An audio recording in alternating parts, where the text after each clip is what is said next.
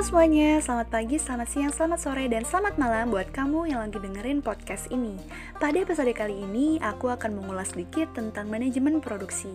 Langsung aja, dan jangan lupa dipahami dengan baik. Yang pertama, pengertian manajemen produksi.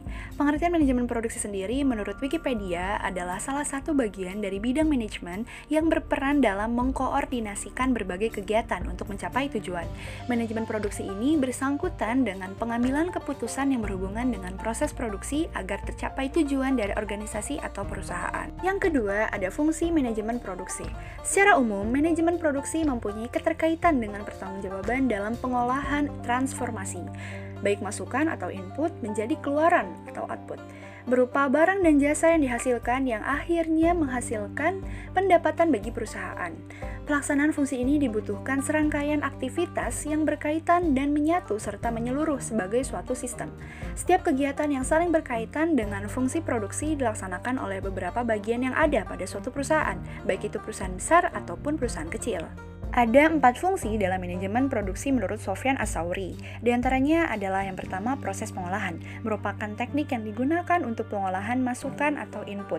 Kemudian ada jasa-jasa penunjang, yang merupakan sarana berupa pengorganisasian yang diperlukan untuk penetapan dan metode yang akan dijalankan sehingga proses pengolahan dapat berjalan secara efektif dan efisien. Yang ketiga ada perencanaan. Perencanaan merupakan keterkaitan pengorganisasian dari kegiatan produksi yang akan dilakukan dalam suatu dasar waktu atau periode tertentu.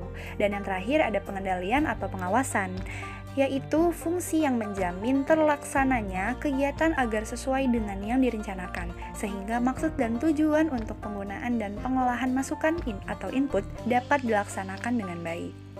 Selanjutnya, kita memasuki tahapan manajemen produksi.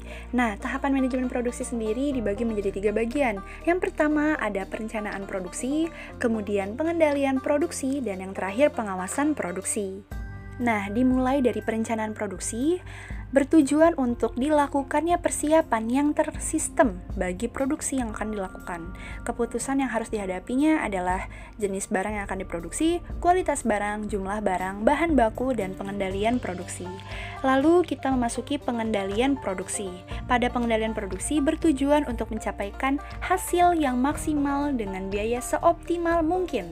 Kegiatan yang dilakukannya adalah menyusun perencanaan, membuat jadwal kerja, menentukan barang yang akan dipasarkan kepada siapa dan di mana. Dan yang terakhir ada pengawasan produksi. Pengawasan produksi sendiri bertujuan agar pelaksanaan aktivitas produksi dapat berjalan sesuai dengan rencana.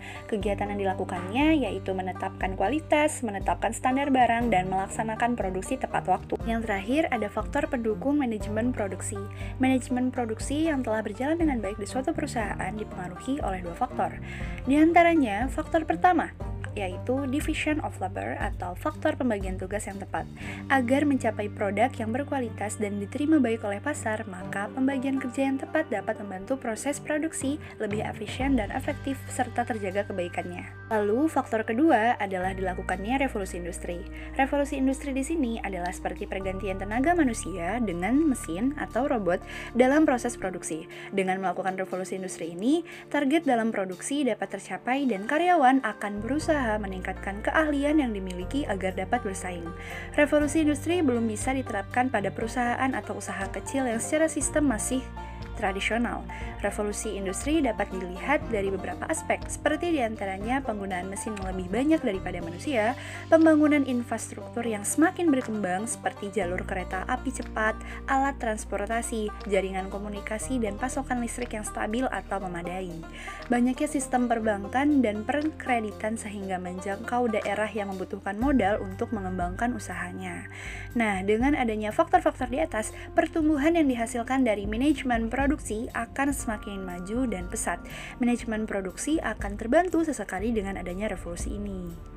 Demikianlah penjelasan tentang pengertian manajemen produksi, fungsi, tahapan, dan faktor pendukungnya. Semoga bisa menambah wawasan dan pengetahuan kamu tentang manajemen produksi.